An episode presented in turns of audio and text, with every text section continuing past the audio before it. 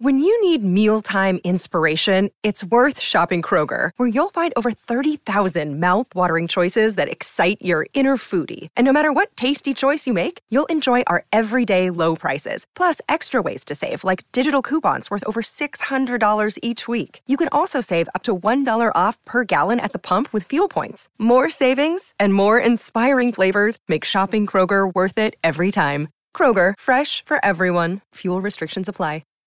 Hi, everybody. This is Adriana Trigiani. I'm the host of You Are What You Read. I have the privilege of interviewing luminaries of our times about the books that shaped them from childhood until now. We get everybody from Sarah Jessica Parker to Kristin Hannah, Mitch Albom, Susie Essman, Craig Ferguson, Rainn Wilson, Amor Towles, you name it, they come, they share. New episodes of You Are What You Read drop every Tuesday on Apple, Spotify, or any major streaming platform wherever you listen to your podcasts. Hi, Tom Barnard here. You're listening to Best of the Family. Enjoy the show. Thanks for listening.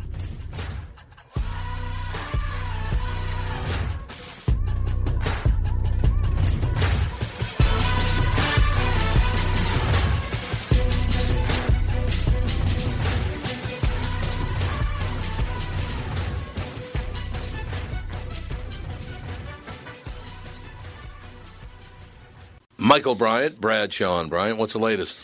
Uh, we're just trying to represent people who've been injured through no fault of their own.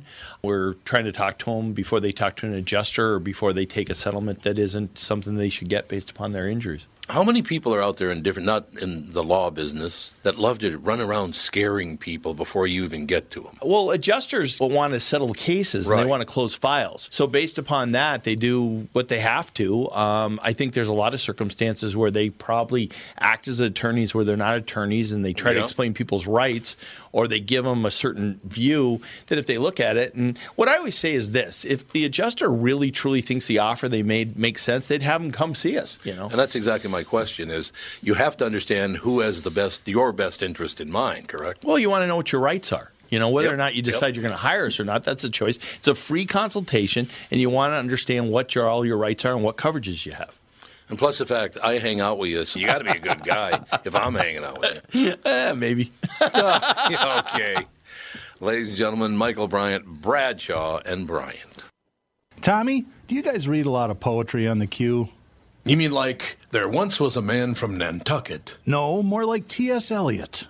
April is the cruelest month, breeding lilacs out of the dead land, mixing memory and desire, stirring dull roots with spring rain. At Dougie, what's wrong? You a little sad? No, other than the weather, nothing's wrong. In fact, in the Walser world, Coon Rapids and Burnsville finished number one and two in the state of Minnesota. J-Lo finally beat Dan Resch.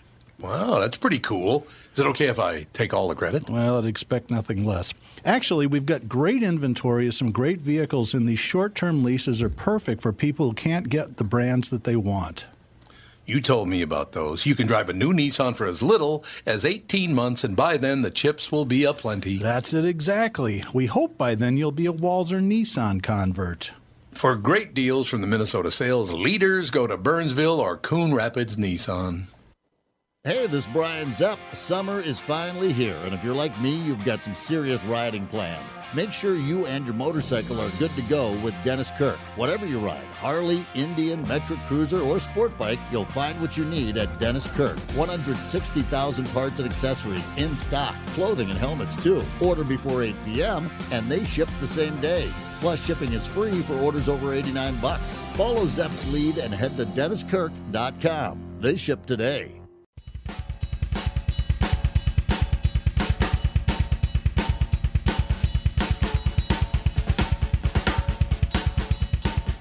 We're rocking out, man. That's all I have to say.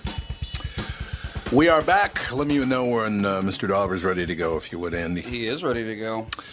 Marvelous. Comics have conquered America from our multiplexes where Marvel and DC movies reign supreme to our television screens where comics based shows like Walking Dead have become amongst the most popular in cable history to convention halls, bestseller lists, Pulitzer Prize winning titles, and MacArthur Fellowship recipients. Comics shape American culture in ways high and low, superficial and deeply profound. Jeremy Dauber, how are you, sir? Hi, how are you? It's so great to be on the show. Well, it's nice to have you on the show. I can I can start out because I'm sure that every time you appear somewhere, people are thinking about their childhood and all the rest of it. And I was a huge fan of Richie Rich, but I never became a billionaire. What the hell is that all about, Jeremy? well, you know, you have you have great taste. Uh, Richie Rich just was one of my childhood favorites as well. Love it. I'm sorry it didn't work out for either of us, but uh, you know, hopefully, if I sell about hopefully, if you help me sell about 10 billion books, then uh, then maybe it'll work out. You know, uh, no, I you know one of the things I love about um, this book, uh, you know, is that everybody has some connection to comics in one way Sure. or another, and it's been really a pleasure to talk about it with people uh, in all sorts of different ways. Yeah, no question about it. Whether it be the Superman comics, which were uh, man, some of those go for huge amounts of money now, and Archie and Veronica. Archie and Veronica. Oh, absolutely, Betty and Veronica. Or what- yeah, what was the name of that comic book? Yeah, that was Archie, but Archie, yeah. Was it just Archie? Okay. No, there were about 20 different Archie branded yes, there comic books. were, Yeah. Yes, that's true. I suppose that is true, yeah. The sweeping story of cartoons, comic strips, and graphic novels and their hold on the American imagination. Yeah, I it, I did. Now, Jeremy, did you see this as you point out in the in the pre-sell? Did you see the Marvel and DC and the Walking Dead and the? Uh, you go down the list. Did you see stories like that taking over basically the universe? My God, they're everywhere. Well, you know, it was funny because I was. You're absolutely right. They they really are everywhere. Just increasingly, if you were like like like us, if you were a comics fan from way back, to see some of these stories then playing themselves out, you know, on the small screen, on the big screen, you know, with just all of Hollywood's top talent, all of this kind of attention sort of being on it, that was amazing. But there was another amazing story that I wanted to, you know, that, that as you were saying, uh, I wanted to tell too, which was when we were kids. If you had said, you know, your schools were going to be teaching graphic novels, your elementary schools, they're going to be in every public library, they're going to be winning, you know, you wouldn't have believed it. That would have been, Right, uh, you know, right. too good to be true. So, and those were both part of that same story, and I wanted to tell both parts of that together. Um, and so that was sort of part of what brought me to the book. You know, it's so amazing looking back, and I never realized. Jeremy, you just made me realize things about my life that I've never realized. But uh, I had a fascination with Beetle Bailey when I was a little kid, and, and I never knew why. Looking back, though, it was the Vietnam era. So naturally, I had an interest in the United States Army. Yeah, you had a brother in the war. My brother was United States Marine over in Vietnam, so. And there wasn't a United States Marine comic book, there was just an Army one with Beetle Bailey. So there you go. Yeah, and and you know one of the interesting things about these these comic industries, you know, some of these Beetle Bailey lasts for decades and decades, for example, is you know how a comic that starts in one era, you know, really kind of uh, changes a little bit or modulates to to deal with sort of the issues that are going on uh, in in you know in other eras.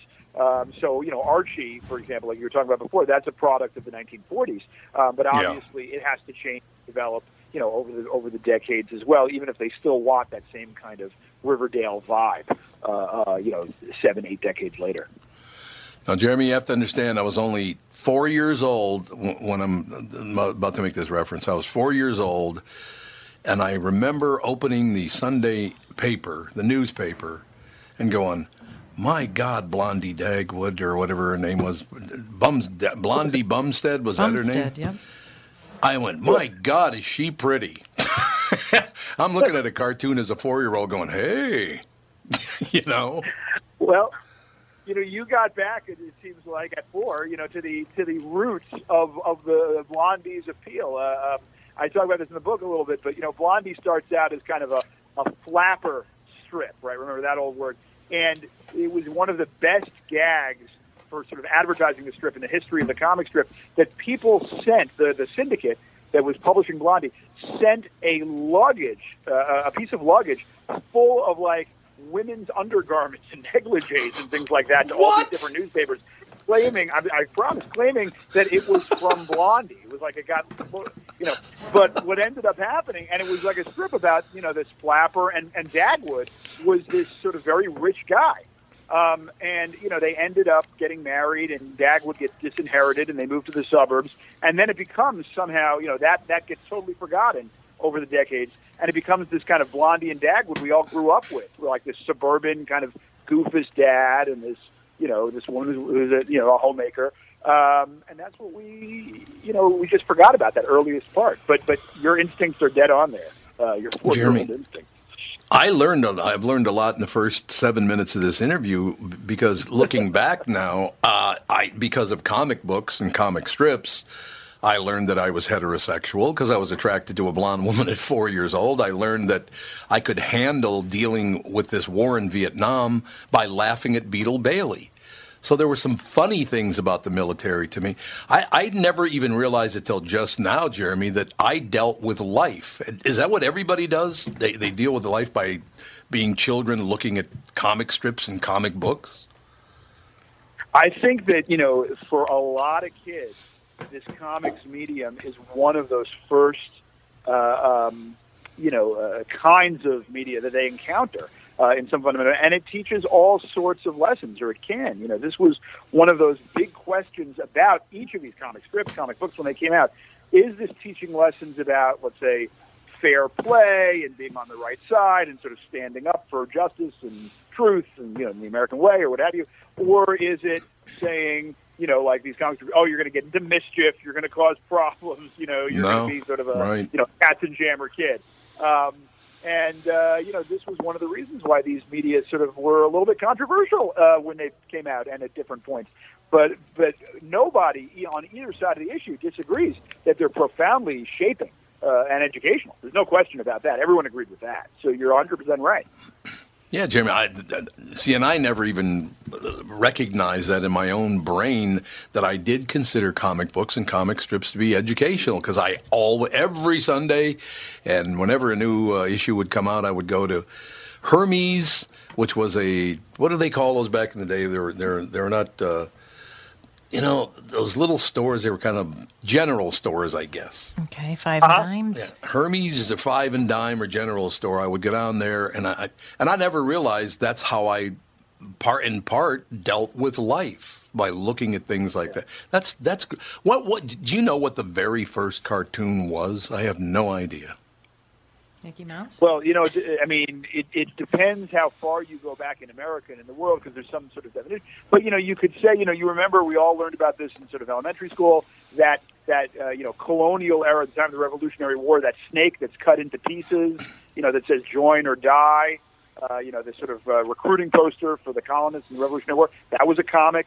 Paul Revere drew a Yeah. comic. I mean, you know, you have these crazy things. But we really think about this in some ways um, from these comics that appeared in these magazines around the time of the Civil War uh, in a lot of ways. And that that's this guy, Thomas Nast, who was sort of one of the most famous political cartoonists in American history, still extremely influential to this day. Um, so maybe that's a good place to start the story. But then it gets to this kind of newspaper comic that you were talking about, sort of growing up with, like we all grew up with, and that's really around the turn of the 20th century. That's that's, That's where so our story amazing. really takes off.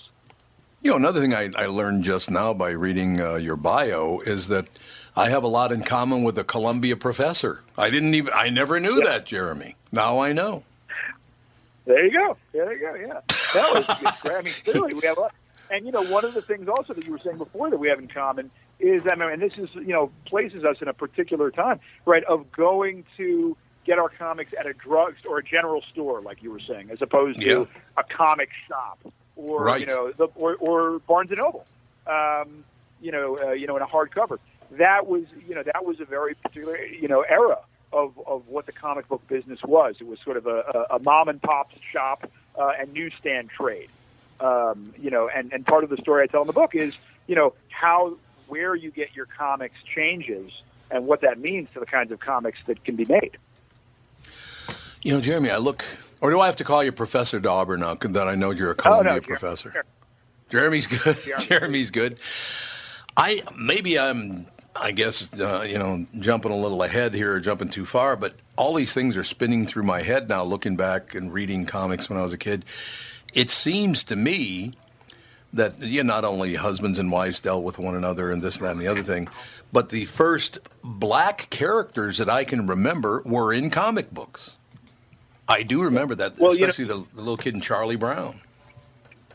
That's absolutely right. I mean, you know, and in fact, you know, you were talking about Beetle Bailey before, um, Yeah. and it was interesting. Mort Walker, you know, introduces uh, Lieutenant uh, Flip. Uh, uh, um, Right. And he does that, Yep. you know, because he has this meeting with these uh, these black soldiers. Uh, no, excuse me. He has these meeting at Ebony Magazine. Excuse me. Um, and they say to him, you know, you are you are telling a story about you know the army, um, and and you really in the Vietnam era, and you're really not representing sort of the demographics of what the army looks like. And what Walker said, you know, you're absolutely right. Um, I have to introduce a character that represents that side of it too, and thus this new character was born.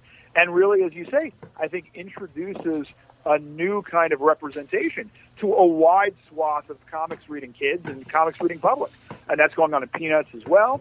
Um, Sure. You know, Charles Yeah. Schulz does it response to uh, uh, some correspondence from from fans saying, you know, we'd like to see a black character. Uh, you know, that that dynamic is really important between sort of artist and audience.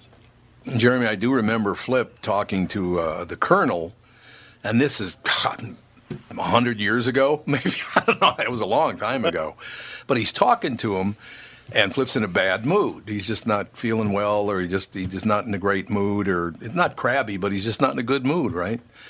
And they're talking, and at the very end, the last frame, the colonel looks at Flip, a black soldier, and says, "Why are you in such a black mood?" And Flip looks at what would be the camera. In other words, he's in the cartoon looking out at you like, does he realize what he just said? I mean, even as a little kid, I knew that. That very educational, I thought. Absolutely.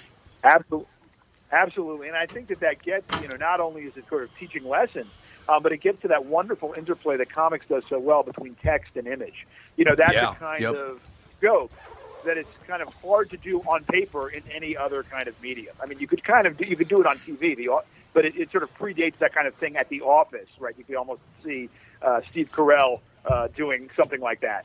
Uh, Yeah. in the office, uh, but but you know this predates that by decades, obviously, right in the comics. Jeremy, do you remember the one that really caught your attention? It was was there a comic that the, the first one that ever caught your attention? You went, man, this is amazing. You know, uh, I, I think I'm a, I'm a little younger than you. Um, and the one that I remember just sort of tearing down the Sunday paper to get to, uh, you know, was Calvin and Hobbes. Oh Um, God, that yes. was, Andy. you know, Yeah, I grew up with Calvin and Hobbes. I was very, very upset when it uh, the run ended. Yep, you wanted to write a letter. Yeah, I, okay, I couldn't have been more than what, like ten years old when it ended. When did Calvin and Hobbes end? His cat's named Uh, Yeah,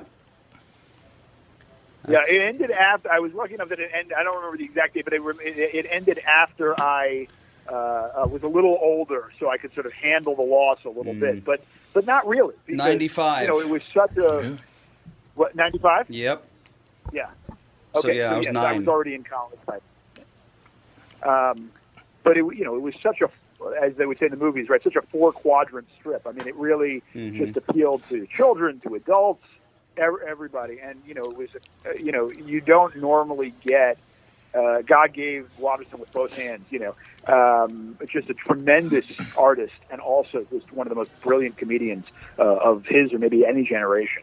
Um, just what a talent. And he's also never relinquished creative control over those characters, even Right. once. I don't think he's never syndicated it in. Uh, uh, well, not syndicated, but you Yeah. know, he's never had other authors continue it. He's never made a movie, a TV show, anything. It's just ten years of the comic, and that's what you get. He never did any Wasn't- marketing of the of the items either. They never so. sold toys. There's the ones that you Right. see out there, from my understanding, are all uh, Yeah. illegal. I think so. Wasn't yeah. he angry because they reduced the size of the frames or something, and that's why he said goodbye? Oh, really? I think that. I think You're- that's, you're, you're exactly right. That one of the things that he was very angry about was an effort uh, to kind of reduce, uh, uh, um, you know, you know, his size. That was something that uh, that people continued to do um, in the comics, in the newspaper business, to reduce the size of the strips. And there's a real plausible argument to be made that it really, uh, you know, killed off certain kinds of strips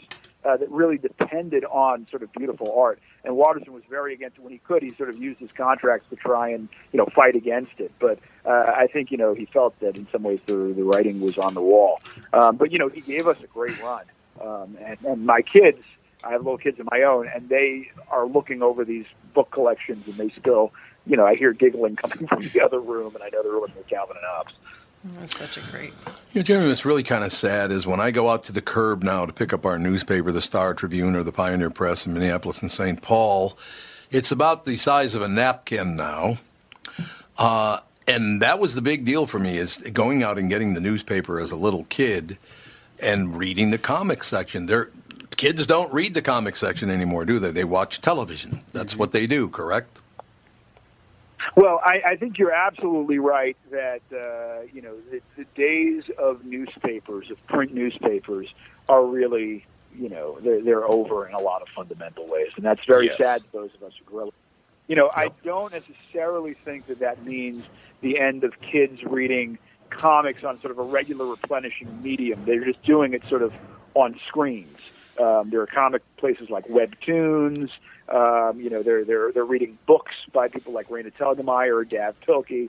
Uh, you know, they're there's there's uh, they're certainly watching a lot of more television, but but they're doing these other things as well. And and you know, there's just a wide, tremendous variety of comics that are available to them. In certain ways, many many more than we were able to see even in the most packed comic supplement that we got in the newspapers as kids. Um, so it's both sad, but also there's some celebration involved too. hmm No, that makes sense. Now, I do have to reference this because it, it made a car, comics, cartoons made a big shift once the Japanese got a hold of them. this anime thing is pretty amazing. Holy God! I think you're right. You know, one of the things I talk about, the, the book is really about American comics, but you can't really Right. talk about American comics without some of the influences that are on it from other countries. Right. Um, and, you know, it's an, so it's an interesting story where, you know, we, uh, as Americans, really sent out some of our comics products all around the world, and, and, and perhaps most famously, although not only, you know, the comic strips and specifically Walt Disney. Um, Mhm. And you know, the You know, they saw Disney and they were enraptured with it. Uh, particularly, Right. you know, and and and their form, their manga, was really fundamentally influenced by that. Uh, and then it comes back to America um, in this kind of altered form. And you know, starting about you know maybe a little bit less than a generation ago, manga becomes an essential influence and part uh, of what American comics readers are reading. Uh, you know, you're, you're absolutely right to say you can't tell that story uh, of American comics without sort of thinking about that too. Um, right? And that's, uh, you know, absolutely. yeah. Go on, go on. I'm so sorry. Go on. No, no, no. I, I'm fascinated by your take on that. You really spent a lot of time. What what got you involved? First of all, obviously you were a big fan as a child. Did you always want to tell this story? Y- y- You know, not necessarily. Although I think my 12 year old self or my 10 year old will be really happy with what's going on right now. Right, Um, right. But but you know, I really you know I, I I read a lot of comics as a kid. Um, you know, mostly as we we're saying, sort of comic strips, then superhero comics. Then kind of left it, came back to it. Um, you know, I was right at the age where um, when I was ready to come back to it, the medium had kind of really moved again to sort of more adult comics. Um, you know, and, and and I was able to sort of learn more about this. And I said, you know what? There's a real story here that I'd like to try and teach in a class at Columbia. Um, and I was very lucky that um, the former president of DC Comics, this guy Paul Levitz, um, who had just stepped down, was looking for uh, an opportunity to team teach. So we spent a few years. Uh, we've spent a few years teaching uh, a class together, which has been amazing. Uh, and then I said, you know what? Um, there's a book in this, uh, and that was uh, that was really how it started. I got to read this paragraph. This is a great paragraph. Dauber's story shows not only how comics have changed over the decades, but how American politics and culture have changed them. Throughout, he describes the origins of beloved comics, champions neglected masterpieces, and argues that we can understand how America sees itself through though the through uh, whose stories comics tell. Um, Striking and revelatory, American Comics is a rich chronicle of the last 150 years of American history. You're talking about uh, the Civil War there.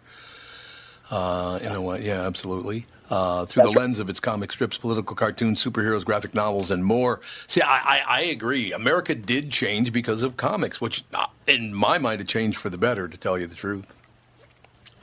I think that's right. You know, and uh, one of the examples that I that I give in the book is that um, you know uh, uh, uh, comics, bec- in no small part because the first people who were doing that wave of superhero comics in the late 30s, the very early 40s, were very largely Jewish. Not entirely, but very largely. They were more attuned to Hitler's menace than you know some parts of the rest of the United States. There's a lot of pro-isolationist sentiment in the United States, and I think that you know Captain America, for example, comes out before Pearl Harbor um, with that first cover of smacking Hitler on the jaw, um, and I really think that that helped. Yeah, you know, so I really think that helped get America, you know, ready to, to enter the war, uh, which you know was an unambiguously good thing uh, to fight the Nazis. So, you know, I think you're right. You know, uh, so co- comics changed American politics, uh, and American politics changed comics too, right? I mean, it's uh, you know when you have uh, in the Vietnam era that we were talking about before, you have sort of an increasing uh, dis- you know disillusionment with American government uh, in the wake of that. You know, you can see that in the comic books as well. Um, they become much less sort of uh, you know explicitly pro American government uh, in you know in a certain kind of way. Many of them. So it's a very interesting story, and you know I, I hope I do justice to it in the book.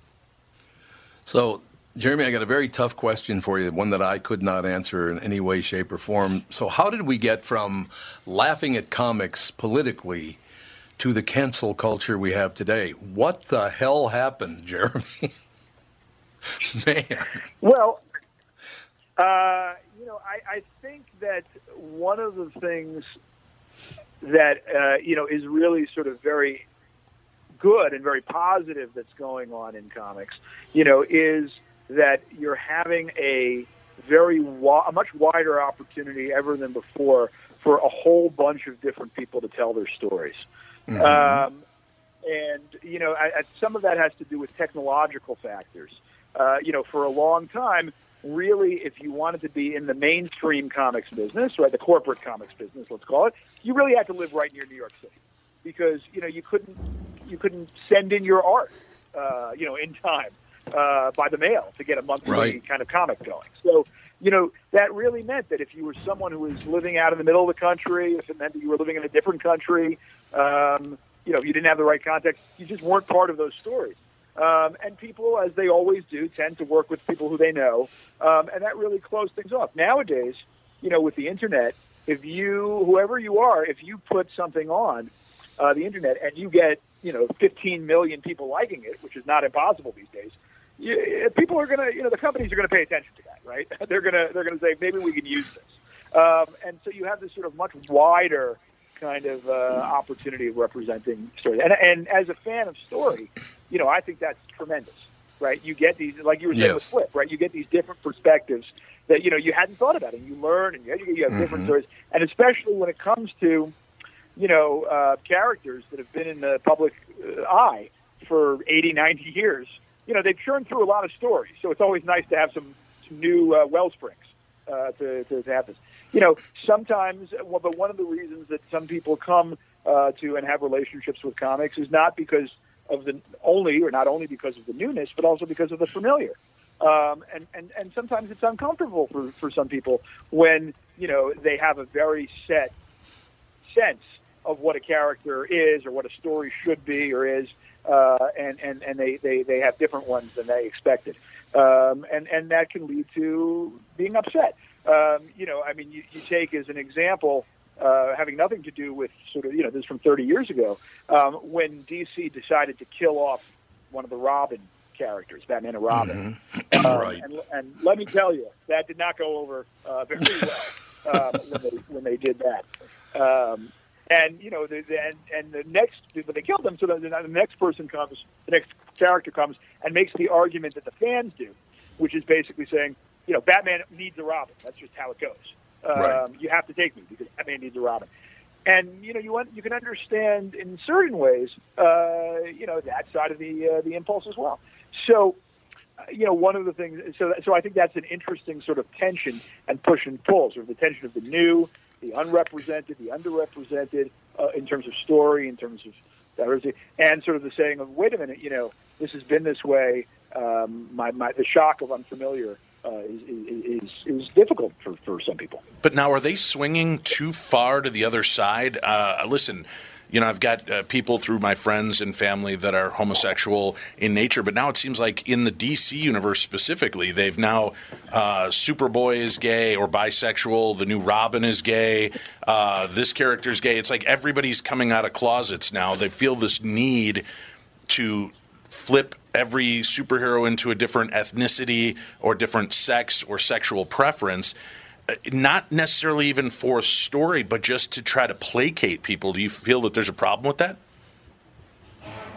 I think that you know, for me, the criterion is always going to be whether or not um, I'm hearing a new story that that is interesting for me, Mm. uh, and if it's something that serves you know a, a powerful statement, then then that's fantastic.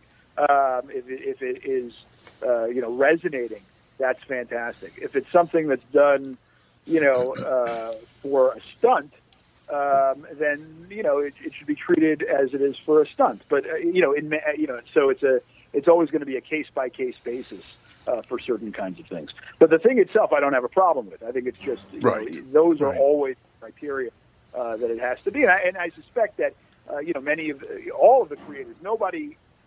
I think maybe maybe some of the corporate honchos, you know, about different stunts. But nobody who's writing these stories sets out to say, "I'm just going to do a stunt because I don't care about the story that I tell." That's you know, that's not really how these creators work. They say, you know, I, I think this is an important story to tell. I'm going to try and tell it uh, as best and as honestly as I possibly can. Particularly now, I think that you know, in the 30s and 40s, there was much more of an attitude uh, of, you know what, it's Thursday, we got to get this story out um, uh, because we got, you know, and now people say like, oh, these are stories that we want to tell and they're important, and so you know, we'll see what happens.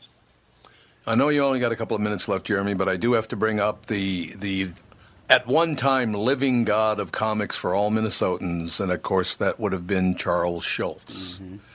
Unbelievable, amazing. St. Un- Paul, I- I Minnesota's mean- own.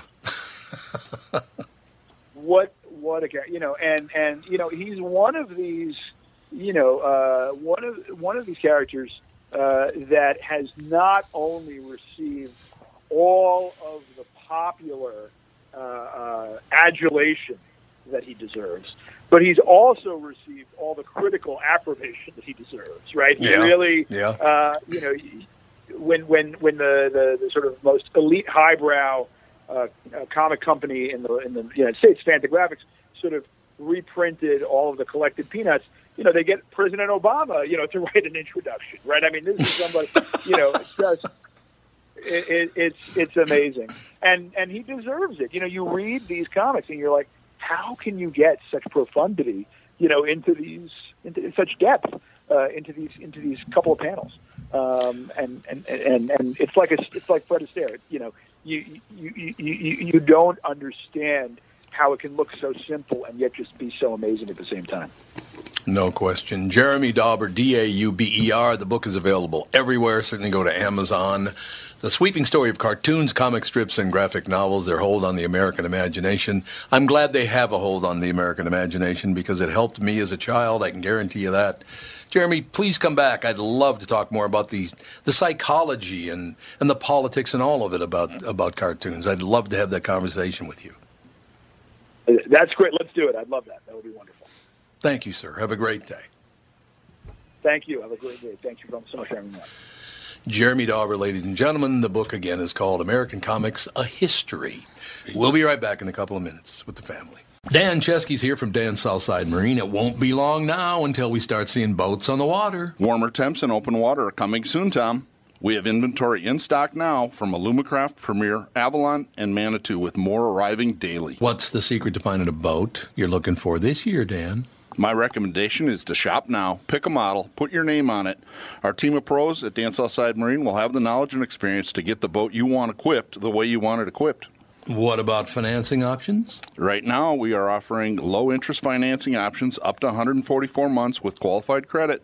Ask for details when you visit the store. Alumacraft fishing boats, Premier, Avalon, and Manitou pontoons, all powered by Suzuki Outboards, are in stock now with new boats arriving daily. Dan Southside Marine is located just six blocks west of 35W on 98th Street in Bloomington, or shop online at dansouthsidemarine.com. Tom here, and I'm talking with Brad Huckle and Mike Bilski of North American Banking Company. We've talked before about how working with a community bank like North American Banking Company can benefit business owners. Do you have an example you could share with our listener? Our customers at Homeco Insulation in Blaine have been banking with a big bank for many years, but suddenly their calls weren't getting returned and their banker was unresponsive to their business needs. You can imagine their frustration. They had a successful business, wanted to expand, and their bank cut them off. They were ready to move on from their big bank. When they were referred to us, we knew they wanted to work with a community bank that would be responsive and would take the time to understand their business and its needs. That sounds like a perfect fit. I know it can always reach out and not only talk to an actual person, but I'm talking to an experienced lender. They've told us the same thing, Tommy. Look, I know Brad and Mike, and I trust them with my banking. My whole family does. So why not bank with my banker, North American Banking Company, a better banking experience, member FDIC, and equal housing lender. You all have helped build My Pillow into the incredible company it is today and have trusted in Mike Lindell to give you a great night's sleep. Mike's latest incredible deal is on the Giza Dream Sheets, which you've heard me rave about before, that's for sure. These sheets are made from the world's best cotton, Giza. They are ultra soft and breathable, yet extremely durable. Right now, the Giza Dream Sheets at its lowest price ever. These sheets are 60% off, coming in as low as $39.99 with promo code TOM.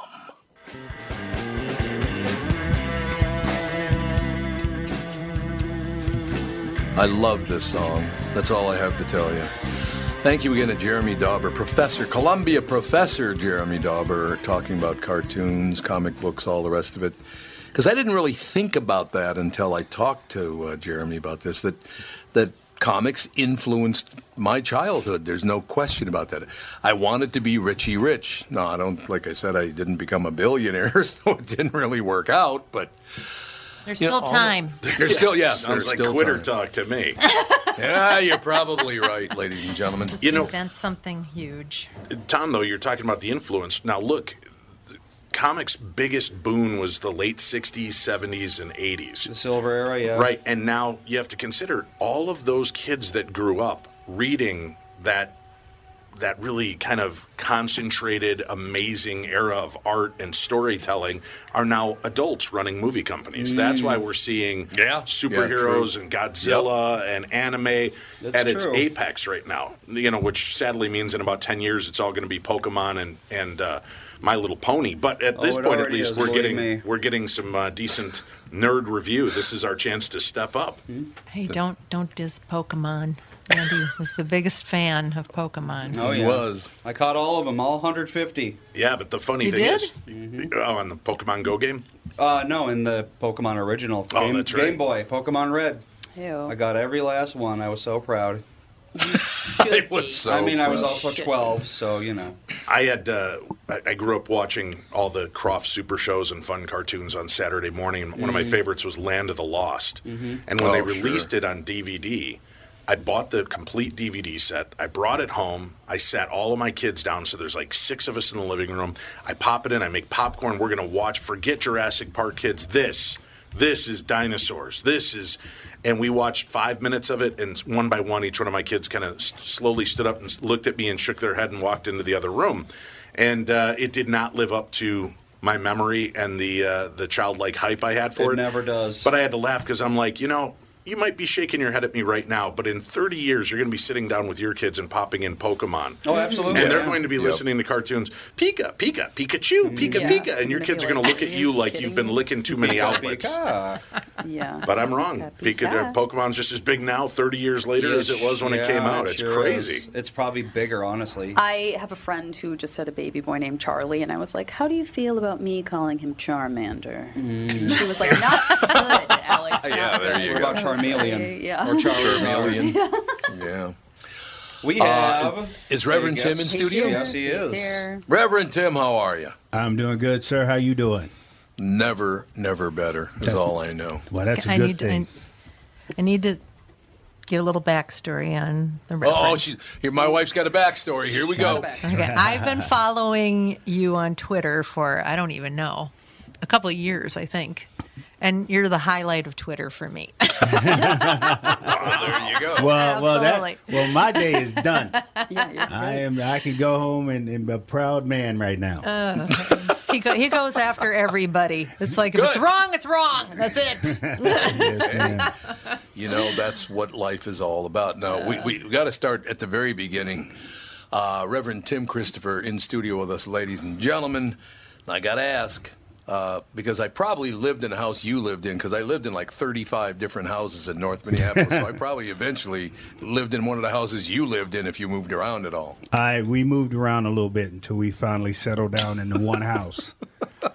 Yes, sir. Yes, sir. Where was that house? Uh, 2729 North 3rd Street. We was right behind Oh, sure. the Fairview Park, uh, Yep. right there on the freeway. We was right in the middle of everything that was going down. I was, you know, a couple blocks off of Broadway, couple blocks off of Lyndale and right off Penn. So uh, everything that went down was pretty much in my in, in my area. one of my favorite stories about that because I grew up all the way from every, I mean, 11th and uh, 11th and 4th Street down there, even south of So- Plymouth Avenue, Mhm. to all the way up to 3315 Russell Avenue North was the last place. I mean, I lived in everywhere in in, in North Minneapolis, but one of my favorite things about where you lived. That whole area down there. We lived at 22016 6th Street North for a long time. But the, right by your house, just about two or three blocks away, there's a church on the corner of Lyndale and 26th. Yep. It's right down there, right? Yeah, big church. And I'm walking through the neighborhood one day and I looked over and somebody stole Jesus. we'll never forget it. you say stole, maybe they just found Jesus. yeah, maybe they I- I found like that. Je- That's true. They may have I found like Jesus. that. They found it. finally, finally. Hey, a little, little, little, little story here, real quick, if you don't mind. I love it. Because I'm, I I'm, love it. Uh, I, I've been a fan of yours all the way back in the day. Um, Oh when I when I first got here to Minnesota, uh, I used to pull wire. I do security systems for a living. Oh, And uh, I used to go into all these homes that were, you know, just built, and you had the electricians and the plumbers and everybody in there. And um, man, electricians and plumbers love you to death. And I remember back in the KQ days, anytime I would go into these buildings, you would be on the air. That's how I. That's how I it caught on with, with me. You caught on with me. Was listening when I would go in there. All the guys would have their radios. I mean, it'd be four radios in there, and every single one of them is on your station. And um, so I, I didn't have a choice but to uh, become a fan. So, so I'm a. Well, thank you, Reverend. I'm, That's I'm, a, right. I'm a Now you know how his He's kids stuck- feel. Oh, is that how you? I met your daughter on the way in there. So yeah, I'm his son too. Oh, oh, you- all three of you guys. Okay, and then and then your one son over here. I Oh, don't no, know. not I don't know what you. I don't know what. I'd be happy to be one. I, I, don't, I don't know what you did to him, but he's got this funny looking sweatshirt on. Oh dear. Um, when when I come Coming in, from a Packer backer. he got. oh, that's right. Reverend Tim's a Packer fan. He's wearing Yes, a. Packer sweatshirt. And I got a, I got my Packer sweatshirt on, so I had to represent. And then I come in and he's got a Viking shirt. Anyway, I'm not even, Uh-oh. I'm never going to start with him. But I like his Pico Man uh, story he had, so now I, I like him. Anyway, So we're good to go. We're good to go on that one. we're good to go. So, uh, Reverend Tim, how old were you when you when you moved to North Minneapolis? I, I moved to North Minneapolis in 1996.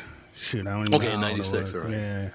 So Yeah, we, we bought our first house there when Mayor Shell, Sayles Belton was had that program that she was trying to bring back uh, bring back the community when they would tear a house down and then build a Mm-hmm. brand new one and uh, you give them two thousand dollars and they'll give you a brand new house.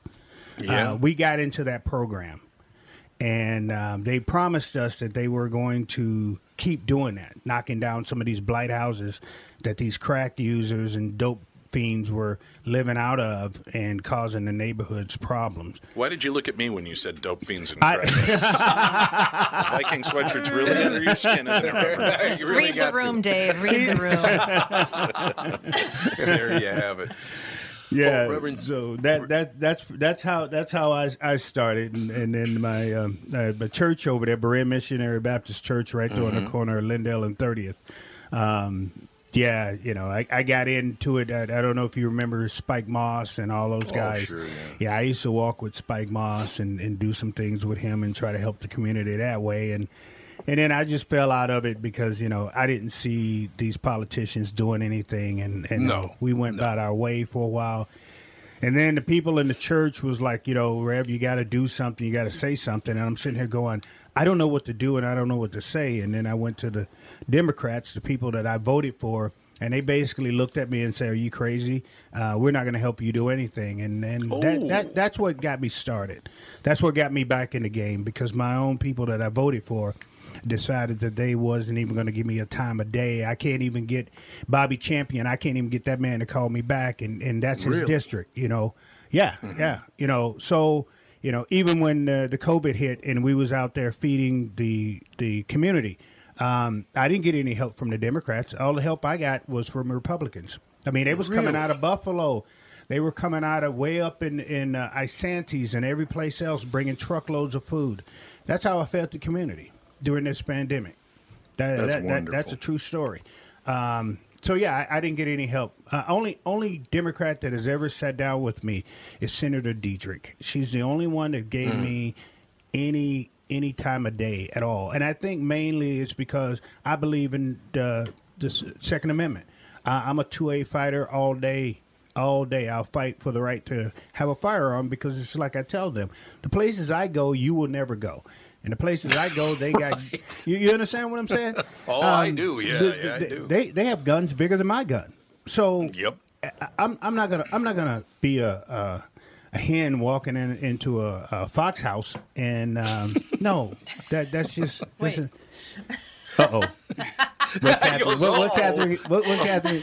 Catherine said, "Wait." I just I was confused. She's, she's not a problem. I will tell you something, Reverend Tim, and this this might give you a bit of perspective, but but I'm sure you've heard about this before. As a little boy, growing up in North Minneapolis, we moved to North Minneapolis when I was five years old. A little bit- That was over on 11th and 4th, right? The old St. Joe's Parish, but that was long gone by the time you had moved in there. Mm-hmm. But but as a little boy, starting on 4th and Plymouth, and then growing up all the way through, moving to 33rd and, and Russell, you know, 35 houses later. Oh goodness, thirty But I third gotta and tell you- Russell, man. I got to tell you, though, Reverend Tim, that walking down Plymouth Avenue back when I was a little boy, there were delis, there were bowling alleys, there were movie theaters, there were drugstores. There were. It was a, a, a thriving, wonderful era, right? Um, but I will never forget this. I was seven years old at the time. We lived at 915, uh, 914 15th. Uh, basically, it was uh, Plymouth and Bryant because there is no no Colfax there. It was, Bryant went right to DuPont. Yep. So uh, so we lived right there at 14th, uh, 14th and, and Bryant, just a block off of Plymouth Avenue. And my mother sent me to the store, the DuPont Cash Market, right there on the corner of DuPont and Plymouth, back when I was a little boy. And I will never forget this, and I'm bringing it up because you're you. I'm standing on the corner, and it's there's a little snow falling because it's just a few days. It might have been just the day before Christmas, actually, the Christmas Eve. And she sent me to the store to get something. And I was standing there on the corner about to- to cross the street, and this car pulled up, and a man dressed in a suit and a woman wearing a really snazzy, snazzy dress, and they had two little kids in the back seat. And I, I looked at them, and the woman looked at me, and I'll never forget this as long as I live. I'm a seven-year-old boy standing on the corner right there, DuPont and Plymouth. The woman looked back at her children and said, "Lock your doors. We're in End Town." I will never forget that, Reverend Tim. I looked out of my hand like, well, wait a second. Wait a second. wait, wait a second now. But Does but that include was a- me? that was an education for me, Reverend Tim. That that I learned that day that the skin color wasn't the biggest part of, uh, of the deal to them, as it appears to most people in politics now. It was the fact that I was poor. They didn't want to be anywhere near me because I was a poor kid. That's right. And and, and it's a fact. I, I'm I'm glad you said that. I, I'm True. so glad you said that because Well, see you. one of the things that I, I keep preaching and I'm I'm going to keep preaching the same word until people start listening. People don't people people always think that there's only poor black people that lives Right, in North right. Minneapolis, sir. Right. And what they don't realize is this this season, this Christmas season, we helped uh, four um, poor white families. Uh, We gave with the toys that we we furnished for their kids, the clothes that we gave them, but no one ever speaks for them. They don't have a voice, right? Um, They don't. the- the- You're the right. Poor black people have a, a voice. Just the, the black activists have a voice. Anybody that's down there that has a voice uh, can, can speak up. But who's speaking up for the poor white people that are down there? God, you're. I, I love you even more now, Reverend Tim. I- that is exactly right. And nobody will believe me when I tell them. Thank you. They I- just won't believe it. Sir, I, I say the same thing. I tell people all the time. I I, I, I, I, have people on my Twitter page who gets mad at me when when I start talking about white people. And I'm not joking. They they Right. boy No, they, they get they get upset. I can talk about black people all day. I can put them down, call them names, but the minute I start talking about the poor white people, people get upset. And I'm sitting there Yep. going, "Wait a minute. Do they not have a right to have their voices heard by somebody because you're not telling the story. The the the, the politi- the white politicians are not telling the story. The black Mm-hmm. politicians are not telling the story. The black activists are not telling their story. Who tells their story? Nobody. Well, I'm going to start telling their story whether people like it or not, because somebody has to do something for them. Somebody because what happens is whatever the black community gets, the crumbs that falls off the table is what the poor white person get. And that's a true story, whether people want to believe it or not, or whether it 100%. hurt their feelings of me saying that. But I'm going to say it because there's a lot of poor white people down there that's going, "Hey, look at us." And I'm sitting there going, "Wait a minute. Why why can't you go to go to one of these people who are always shouting white lives matter?" What where where are those people? Where are the white lives matter Yeah, people exactly. to help you out? Yep. I, I don't see them anywhere around. But the minute someone says Black Lives Matter, the White Lives Matter people show up and go, "Oh, well, White Lives Matter too." Okay, then go down there on on Knox and I mean, go down there on Bryant and 20, th- 20 33rd where you was talking about, and go help some of them white people. I ain't seen not one white person down there doing jack for them people. But yet, my foundation furnished the the whole Christmas for a, a whole bunch of them down there. So that's why I tell people if you're gonna get me for saying something about black people, helping black people, building black mm-hmm. people, then get me for saying something about helping white people. Eh, I, I, I, I don't see no color here. The man that raised me, my stepfather, Tom, is as white as you. He's from Boise, Idaho, and he taught me a lot about how to treat just just basically how to treat people, not because of their skin color, because but but because of the way that I treat you the way you treat me. All right? Correct. You call me a dog, I'm gonna call you a dog. And I know people sit there and go, "Well, you're not supposed to say that type of stuff. You're a reverend." I'm a I'm a street reverend, right? I'll take this cross off real quick. So I I, don't- I tell people, do not get this thing crooked. Do not get it crooked. I, I, I'm I'm a I'm a I'm a Peter, and people don't understand when I say that. Uh, this man saw this man saw Jesus do all of these miracles, but yet and still he still drew his sword and pulled and, and cut somebody's ear off right in front of Jesus. That's me. That that that's that that I'm that type of Christian. I'm still got these here tendencies in, inside me that'll come out every once in a while. So that, mm-hmm. that's how that worked. But no, I, I'm I'm glad you. I'm so glad you brought that up about the people who are down there that's impoverished, impoverished. That that I I look at and say oppressed. That people never talk about. No, you're absolutely right. And I've talked about it. I've done speeches for, God, I suppose 40 years now, uh, at least 35 years. And I tell people, look, there, there is a skin color deal. There's the people that don't like you because of your skin color. There's no doubt about that. But the number one reason that you're hated is not your skin color, whether it's white, black, or whatever. It's the fact that you are poor. They hate you if you're poor. Mm-hmm. And that's a fact. Mm-hmm. No. That, I mean, that's just an absolute fact. And I'm glad that I finally met someone who knows what the hell I'm talking about when I say that. Honestly, because people go, oh, that's BS. It's no way. And by the way, I just got a text message from someone who said, did that woman in the car actually say N Town? No, she did not. No, she of said course the whole not. thing. Town. Sounds like a boy oh, band. Yeah, right. yeah, N Town. Sounds like, yeah, it's N Town We- time Reverend Tim, you got another hour, I hope. No, I'm I'm I'm, he- I'm here for as long as you need me. All right, we're going to take a very quick break, just a few minutes here. We'll be back with Reverend Tim Christopher. I am very excited to have you in studio. And by the way, I am a huge fan and a friend of Joe Soucheray's. I understand you talk to Joe quite often. I, I Yes, think sir. the world of him. He's a great guy. Good people. Really good guy. Good people. Very smart man, too. No doubt. We will be back second hour. Reverend Tim Christopher in studio. This is going to be a barn burner of an episode. I'm just telling you. We'll be back.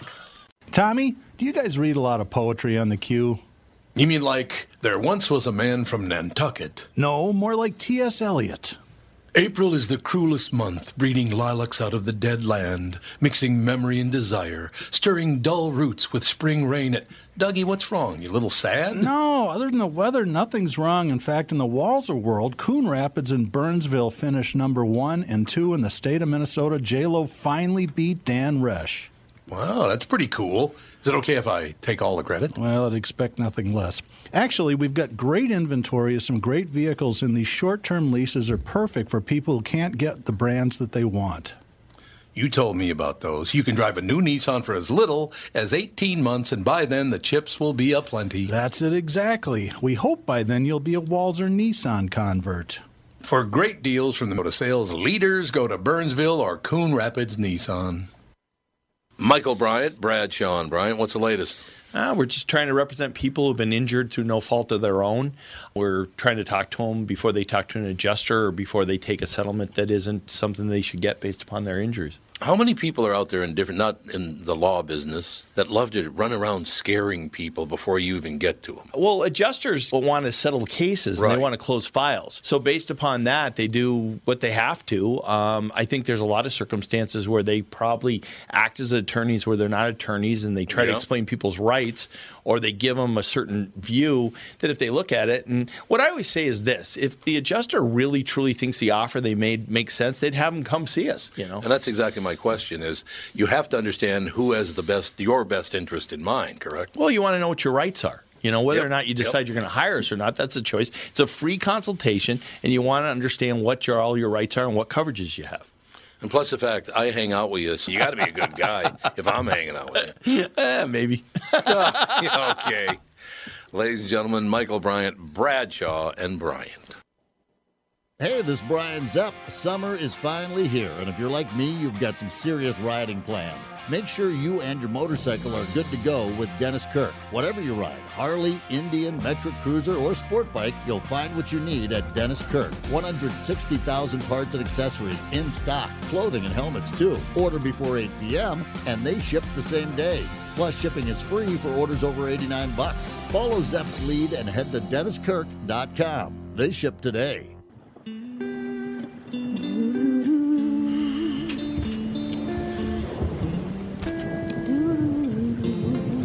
You're belting it out over there. That's me singing. There's That is you Andy. singing, okay. He's been Right here. practicing very hard. We are back, ladies and gentlemen. Reverend Tim in studio with us. Reverend Tim Christopher. This is going to be an interesting hour because uh, we found out that uh, people actually can get along. Who've ne- I've never met Reverend Tim in person, so uh, it was funny because when Catherine said we're, we're having Reverend Tim on, and he just told me about you know all the time you spent talking to Joe Soucheray and all the rest of it, and, and I said, oh, that ought to be that ought to be great. I, I just.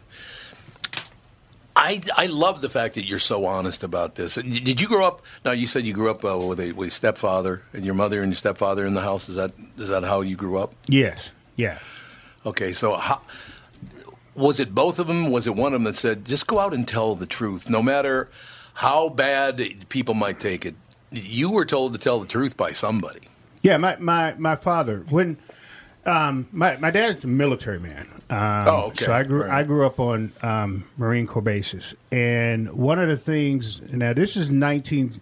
Think think about it, nineteen seventy, Millington, uh, Memphis, Tennessee, Millington, Tennessee, down south. You got a white man that come in and falls in love with a with a black woman, and he's willing to take her four black kids under his wing, love her and love them.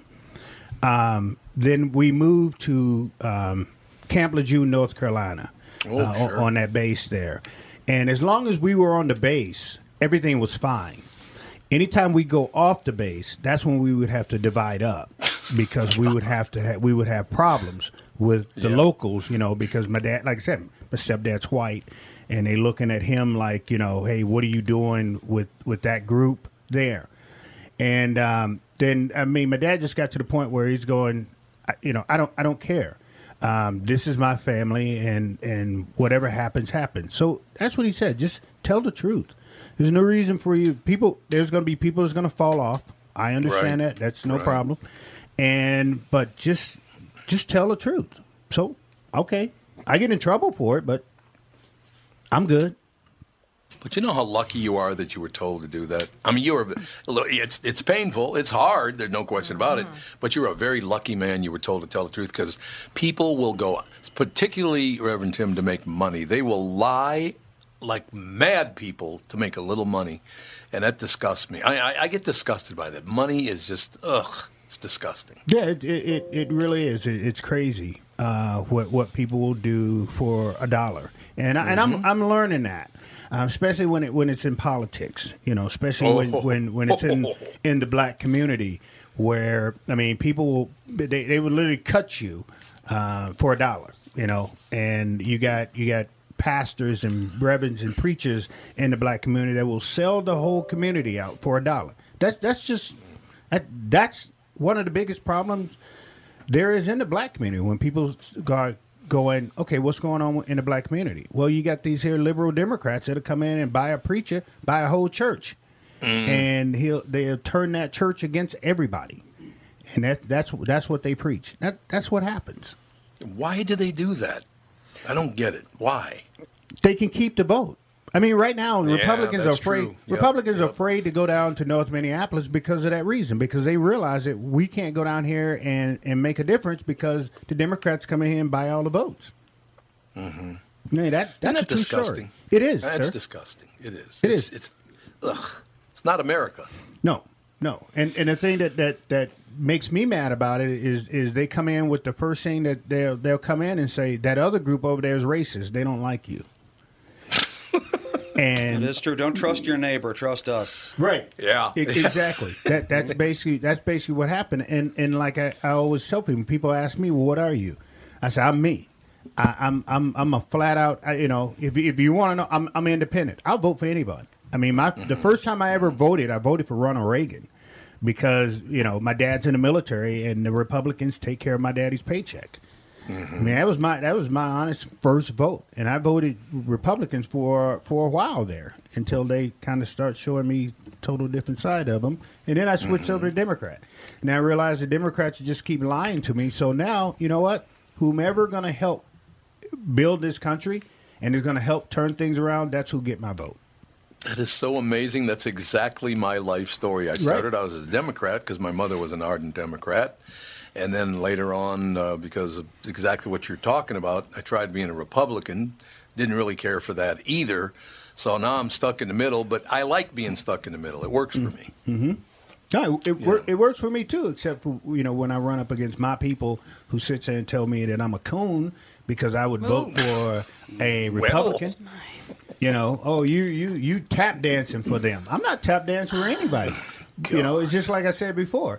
Um, there wasn't one Democrat who stepped up and, and helped us pay gas to people who was taking the elderly from North Minneapolis to Robbinsdale to get their to get their medicine to pick their medicine up. We had to pay gas money for them to do that, but we got them there. Not one Democrat came in and asked us, "Do we need help or anything?" It, and that's why I'm so sour on a lot of these here politicians because yep. I, I saw it firsthand. I, I, I saw it in real time what a politician will do and what a politician won't do. I saw it in real time. You know what's so funny about that, Reverend Tim, is the fact that I've been approached by by United States senators, by governors, by every every level, um, and most of them, not all of them, but most of them, I'd say ninety five percent of them, will come and want to meet me and sit down and talk to me and ask me if I would endorse them, and if I like them, I endorse them, and then I never heard from them again. It's disgusting what those people do. It's it's at flat out disgusting. No, definitely. I, I put together a whole roundtable. See, what people don't realize is, you know, people always say, "Well, oh, you, you're just a big mouth. You're just running around with a big mouth, right?" Me and you're right. but what people don't realize is what I have done behind the scenes. I put together a table for uh, senators, Republican senators, and, Rep- and, and Republican House members put it put it together, invited them to the church, had them sit down to listen to the people. I've worked with many, many. If I started naming a lot of the Republican lawmakers that I've I've worked with, I've talked to, I've went to, and, and tried to make uh, uh, some type of, of of concession to to get them to understand, to get them to listen to what's going on in the community. Uh, you would be shocked. I, I just had a meeting with um, Tony Albright uh, out of uh, Prior Lake. You know, we sat down and was talking about that video that came out of that that, that one little girl being overly overtly racist. Um, we we sat down and talked about that. Behind the scenes, I do a lot, and I, I work with a lot of people, and I deal with a lot of people. Everybody got mad at, at Scott Jensen because Scott, Scott Jensen started talking about the black community. Well, what do you think he got that from? Yeah. You, you think he did that on his own? You, you, do you really think these Republicans are finally talking about the black community by themselves? I mean, think about it. They, they're getting it from mm-hmm. somewhere, right? Right. Okay, I'm just saying. No, you're absolutely right about that. I, I just do you you must get some pretty solid support though in North Minneapolis from people. I mean, you're out there on your own uh, a lot, no question, and you stand there like a man. You learn that from your family, but there got to be a lot of people supporting you as well, aren't there? Yeah, you know, I work with other organizations. Um, you Oh, know, okay. like A Mother's Love. I don't know if you guys ever heard, Yeah, heard of yep, well, absolutely. I, I work with her and I. We do a lot, and that's what people don't. Like I said, I don't put out everything that we do, um, but uh, I, I work with very, very close with Lisa, with Lisa Clemons, with the Mother Love.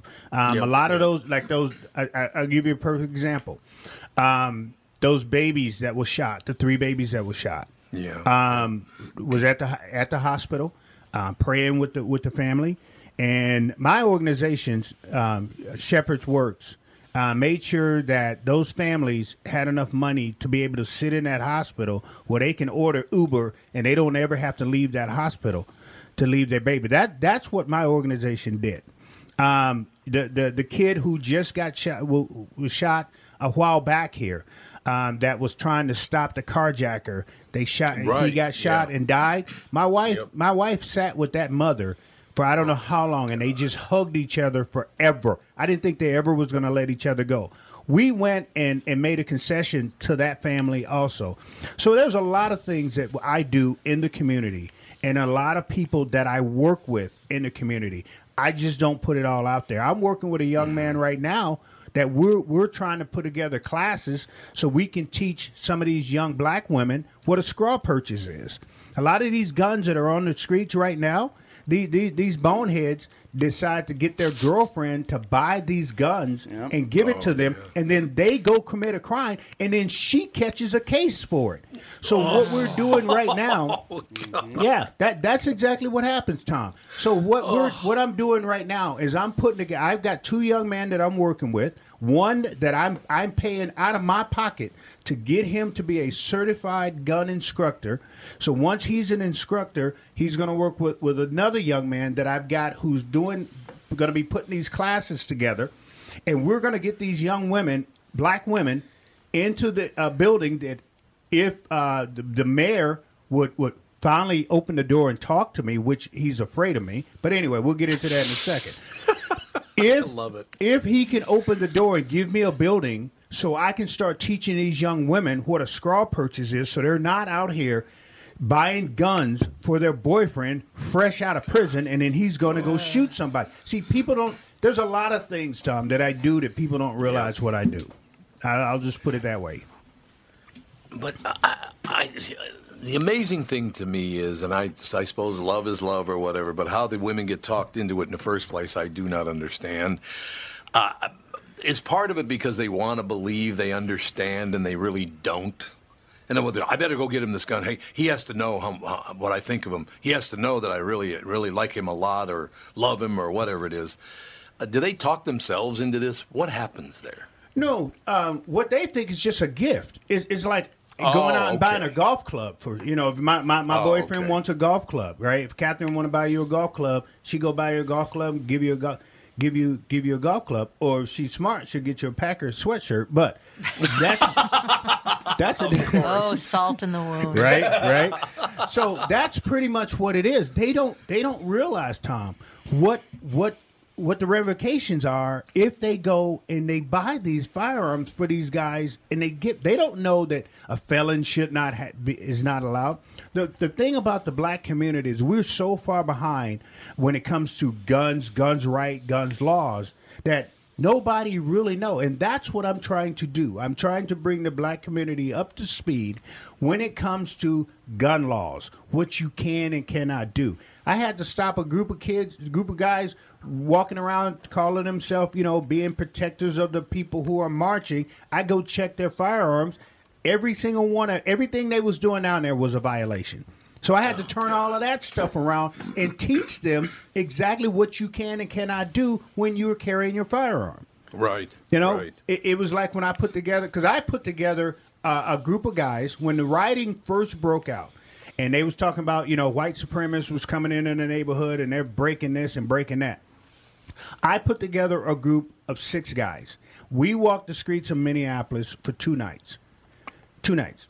And one of the things that I said that I only want people with me who are licensed, who has insurance. Half of the, the, the black people who are running around there, they ain't licensed. They ain't got no Right, insurance. right. So I've got to teach them how important it is for them to be licensed, for them to have insurance. You you can't just walk around with a gun just to be walking around because it's cool. That's not what this is about. Right. Yeah, there's no question about it. Reverend Tim, I need you to explain something to my wife, my son, and my daughter. My the son and daughter are there. My wife is there next to me.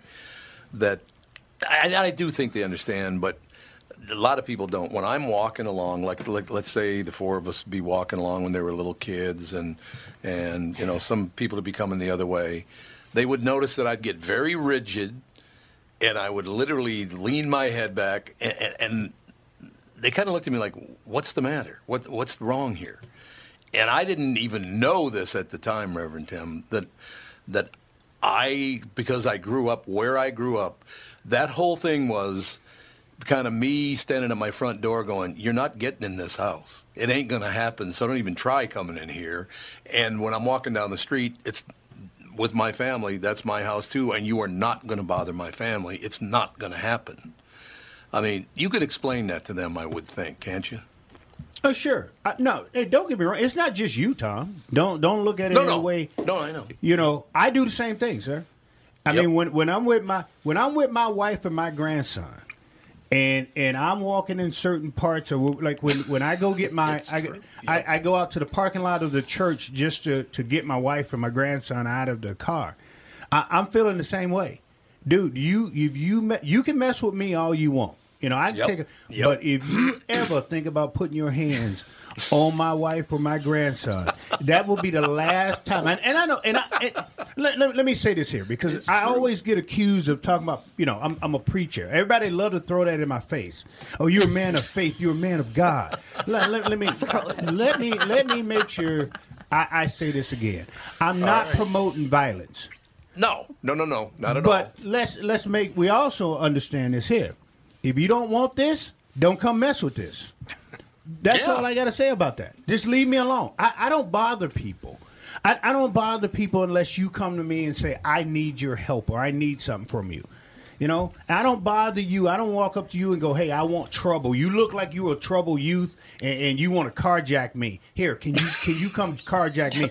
I don't bother nobody, my friend. right, you know, right. but I'm like you. If I'm walking down the street and I got my family with me, and all of a sudden I see some people that I go, mmm, coming at Right, me, yeah, absolutely. right? I'm, I'm, Yep. I'm, I'm. Now it's tell, it's time for me to be. I, I've got to be the guardian because they are important to me. So I understand that. That's all it is. It had nothing to do with color. It, it, Nope. And if you, just like you said, because you come from that era, Tom, come from that area, you know what it feels like when you get mm-hmm. around somebody that's not right. Correct?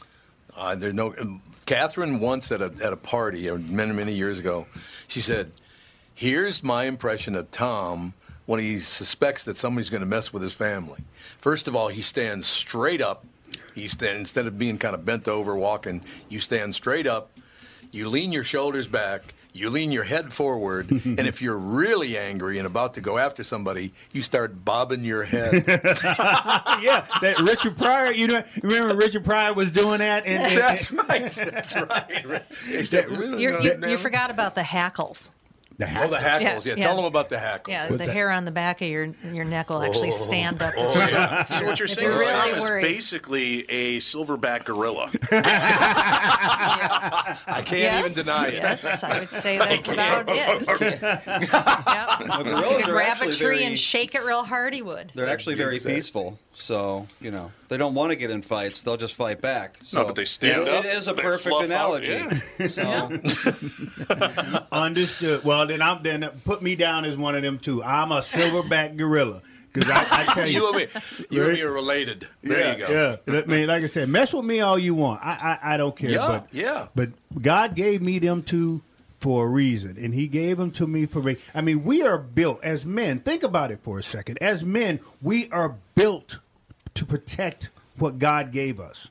We we we were we were made for this. He literally made not only that, but he had us practice it before he gave you Catherine. He had to practice it before he gave you your kids. So you better be good at what God gave you to do. It's absolutely true. God, it's so nice to talk to someone who, who understands. And then look, everybody in that room with you are very, very good friends. I, I family members. I love them dearly. But but to actually talk to someone who knows exactly what I'm going to say before I even say it, right. I like that a lot, Reverend. I really do. No, like I said, I, I, I appreciate I appreciate this this time that you guys have, have definitely Oh, given me. Yeah. And like I said, Catherine and I we followed each other and bounced off one another, you know. and I finally just started just I just said, you know what? I'm just gonna ask. If she says no, she says no. That that's fine. I can keep moving on. No big deal. You know. Uh, I've I've been listening to you for years, and and I just caught. And Thank you. When I got back on Twitter, because my son actually did this whole thing. I had zero clue. I was over on Facebook just doing my own thing, and my son. And then after that video I did uh, at the house went viral, my son's like, "We got to get you on Twitter." I'm sitting there going, "What's a Twitter?" I didn't even know what a tweet was. I didn't know what any of that stuff was. I, I had zero clue. I was out, still off in my own space, and then yeah, and I jumped on here, and then I found your old archives, and uh, I, I was listening to listening to those too. So I'm a fan, man. Just just know that I am. Well- I am a fan. Well, you got a fan now, I'll tell you that. Just sitting here talking. Like I said, there are not that many people like us out in the world that know what that's like. Uh, like, I don't know what it's like to live on the south side of Chicago. I don't know what that's like at all. I do know what it's like to live in North Minneapolis, though. And now I just met a man who knows exactly what I'm talking about. I, I love that stuff. I really do. And you know, in 1967, 68, when they burned Plymouth Avenue to the ground, how sad that made me. It made me extremely. I loved Plymouth Avenue as a kid, going up and down Saul's Superettes, and I mean, my father worked at uh, at the corner of Fifth and and uh, and Plymouth at, at a printing press company. I mean, that that was our neighborhood, St. Joseph's Parish, then St. Anne's up there on 26th and Queen when we moved up into that area. I was a nice little Catholic boy, tried to do my best. Just leave me alone. Don't come around bothering me. Do not bother my mother. You know, my father was gone. He was institutionalized when I was a kid. Hmm. So it was, you know, protecting my mother. Although I don't know that I could have protected my mother. She could probably whip my ass anyway. so, you know, it was one of those deals. But it's just nice to have a conversation with someone. You know exactly what I'm talking about. Right, right. I mean, you, you, like I said, you, you was over there, so you, you understand Yep. that whole thing. When I tell people that when I, when someone comes up to me asking me for help, or someone just comes up to me being nosy, wanting to know what am I doing, I've got to be able to pick up on that, pick up on their vibe that Sure. quick. So you understand what I'm saying when I say that. I that, that absolutely you, you, you, you got to know what's going on. You you you, you got to know when to turn into that silverback and when not to turn into that silverback. that, that that's pretty much it, what it comes down to. And, and and you can't be. And the thing about it is, you can't be wrong. You you gotta be right, Right. these days. No, you're right. Uh, the way things going, and and you you know you was talking about your your your mom. I'm the same way with my mom. My mom my mom is like five four, little bitty woman, but she mm-hmm. she's hell on wheels, man. I, I tell you, my mom ruled the house. she it. literally ruled. it. My my father's a drill sergeant, and people would always say, you know, wow, your dad is this and your dad. I wasn't afraid of my dad. My dad was my Right. dad. If you knew my dad, my dad is a cuddly bear. Now my oh. mom had no problem in whatever she had in her hand. You can hear it coming. When she told you to do something and you didn't do it, no, no. Irma, Ir- Ir- Irma Hodges had no problem with putting a put putting a foot up your butt, and she would do it really, really quick. And that's what the problem is today. You know, some Yeah, of these kids, yeah. Tom, today, they, their parents are afraid of them. Mm-hmm. I would never in my life ever even think about saying some of the things to my mom that I Oh, hear no. some of these kids say because she would knock me out. I would be waking up two weeks later and she'd be like, do it again. I'd be like, well, aren't you going to welcome me back? She goes, no, do it again. I know exactly Right? what you're talking about. Yeah. Boy, I wish we could go quick back to those days. Right. Yeah, We yeah. need to be back. Get your ass kicked. I said we, we need some Irma jeans out in the world, and the problem is we don't have enough Irma jeans because you got you know these kids got these one eight hundred numbers. It's like I tell my boys, look, I'm the champion in this house, and anytime you want to take this belt, let me know because we can move some furniture. I have no problem. My boys know it. I, I, I, I don't I don't play. I didn't have time. I had Love zero it. time. I'm working two, three jobs trying to make a living, and then you gonna be out in the streets acting a fool? No, we we, we didn't play that in my house. Nope. We we did Nope. not play that. Here's the deal. My wife and I've been married now for 33 years. Oh, And, and, and, and, and it, it, it has not been easy. There was times we rolled pennies, and you remember when back in the day you had to put 50 cents in this little bitty sleeve, right, to turn it into the bank. The 50, uh, with penny, 50 pennies in this little sleeve to Yep, turn that yep. into the bank. You- We rolled pennies on many nights, man, just to eat. And you think I'm going to be out here busting my butt and my kids going to be out here carjacking, assaulting people, beating up the elderly and all this here, and I'm going to sit back and let it happen? I will knock them boys to Mars and then go get them from there and knock them back to Earth. I love it. I- I we'll take a very quick it. break and be back in about two, three minutes. One more segment with uh, the Reverend. God, well, how great it is having you in studio. No doubt about it. I'm glad, Dave. I'm glad you're here today, too. Me too. Absolutely. we shall be right back. Tom here for Shift Real Estate. Last year, about this time when we were making plans for Key West, I met the folks from Shift Real Estate. And when I heard the Shift story, it made sense to me. It made sense to my kids and it makes sense to pretty much everybody that's heard about them. Shift Real Estate saves home sellers thousands of dollars on real estate fees. How do they do it? Shift lists for a flat fee of $5,000. You work with a full-time salaried agent. They take professional photos and videos of your home, list it on the MLS and market your home online, all for a $5,000 flat fee. Call Shift Real Estate and tell them about your home. Tell them that you heard me talking about it, and they will tell you how you can save $10,000 or more when you list with Shift.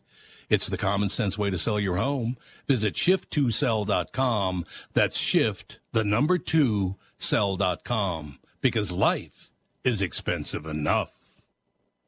And we are back with stretches picks. You know, Tom, uh, there's a lot of analysis that goes into these picks. Yeah.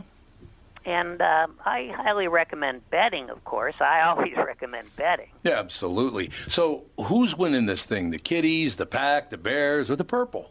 None of the above. Those are all the teams in the division. I know that. Well, who's your pick? I'm going with Sabre Plumbing, Heating, and Air Conditioning. What? It's not a football team. I know, but it's a hell of an HVAC company. They do the most thorough system tune-up in the industry. Sabre is one of the largest Bryant dealers in the state, which means you save. Yep, I'm going with Sabre, Sabre and Bryant, doing whatever it takes to keep you comfortable. It's also the smartest time to call and schedule your furnace tune-up with Sabre. Get the most thorough tune-up in the industry from the people who keep my home comfortable. Oh, uh, one more thing, Tom. What's that? Visit sabreheating.com. Tom here for Continuum Weight and Wellbeing. If you were like me and constantly finding yourself in weight loss mode, I have great news. Continuum is here. It's new and they're doing it differently. There are no meal replacements or foods you're required to purchase. They specialize in customizing meal plans for you using all whole nutritious foods. They don't just focus on weight loss. They're upfront with their pricing and most importantly, Continuum is designed for long-term success. Schedule a free consultation. Find out more today. Simply go to their website, Continuum weightwellbeing.com or call or text them at 952-491-6527 and catch the Continuum team on my podcast on Thursdays 11:15 a.m. I've learned so much from them and I know you will too. Continuum Weight and Wellbeing Life beyond weight loss mode.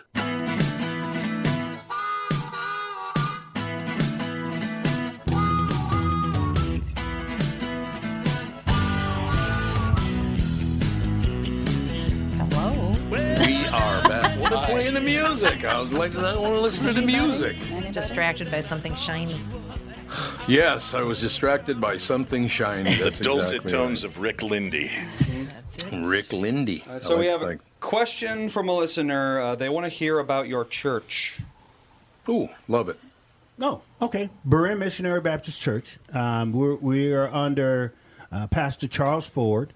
Uh, we're right there on Lyndale and 30th uh, in North Minneapolis there. I've been there since 1996. I've been in and out of church.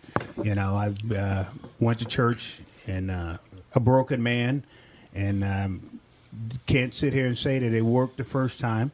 Can't sit here and say it worked the second time. I'm definitely not going to say it worked the third time, but it got me somewhere.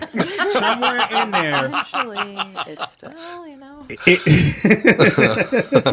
it's still working on me too. Still working on me. Oh, yeah. Oh, but yeah. uh, we we start at eleven o'clock. Matter of fact, this coming up Sunday, Saturday, uh, at three o'clock is start our countdown. My pastor is stepping down, so we we're going to be having a a um, ceremony for him on Saturday. And then Sunday will be the associate preachers, which is us. We're going to be preaching uh, Sunday at um, at eleven o'clock. So if you want to hear me preach this Sunday, and but I'll I will be I'll be in the pulpit uh, by myself on the fourth Sunday. I preach the fourth Sunday of this month. So if you want to hear some preaching, uh, I'm also going to get back to doing my uh, on Twitter. Uh, I have a little um, Sunday morning, 30 minute um, the word on that. I got to get back to that. But my my pastor, it has um, dementia, and so we all had to come together to to help him because he saved a lot of people in the church, and so I, I cut sat, sat, sat, Sundays off because I'm usually on Sunday mornings from from nine thirty to ten thirty. So I had to cut that off to be able to go in to help do some of the things to to get the church ready uh, that he can't do anymore. But I'm going to get back to that. But as far as my uh, church go, it's Berean Missionary Baptist Church. It's on Lyndale and 30th. Um, our service starts at 11 o'clock. And, and you come into, uh, don't, don't forget, you come into a black church. So we, we in church for a minute. We'll be we'll be in there from usually from 11 to probably about uh, 1.30. So you Okay. So just just just letting you know, don't don't come here and think you're gonna be there for 15 minutes. it's not one of those deals. huh? It's not one of them deals. We we there for a little bit. There's another church down just south of Plymouth Avenue on Logan has a, a female minister, and I go. Uh, I went to that church a couple of times. Had a really really nice time just sitting in there. Uh, I witnessed something in that thing. It was it was hard too. They went out and got homeless people off the streets in downtown Minneapolis and brought them to the church so they could, after the service, they could feed them, you know, have a lunch, right? And it's a black church. I, I was one of, I think, well, other than the couple, the homeless people, I was, I was the only white guy who wasn't homeless to tell you the truth in the church that day. Right. Uh, but I'm sitting there watching this whole thing. And there was one guy, really, you could just tell the guy was drug addled and a big drinker, and he just, he, he was just a damaged human being. You could just tell by looking in his eyes and all the rest of it. And they offered communion, and I will never forget the minister. She went and got him because he didn't want to do it. He was embarrassed and he didn't want to go up in front of the crowd. He just was, he was afraid, absolutely. And she went up and put her arm around his shoulders, took him up out of his chair, and walked him up to the altar. He started bawling, man. I'm tearing up. It was tough. Reverend Tim, that was a hard thing. and it's exactly what you're talking about. Yeah, I've, I've had I've had a few of those moments when uh, I'm I'm out on the streets and I'm talking to someone and they're telling me about their life and things like that, and they just break down and and, and start crying, and that, that that's one of the things that I always tell people when.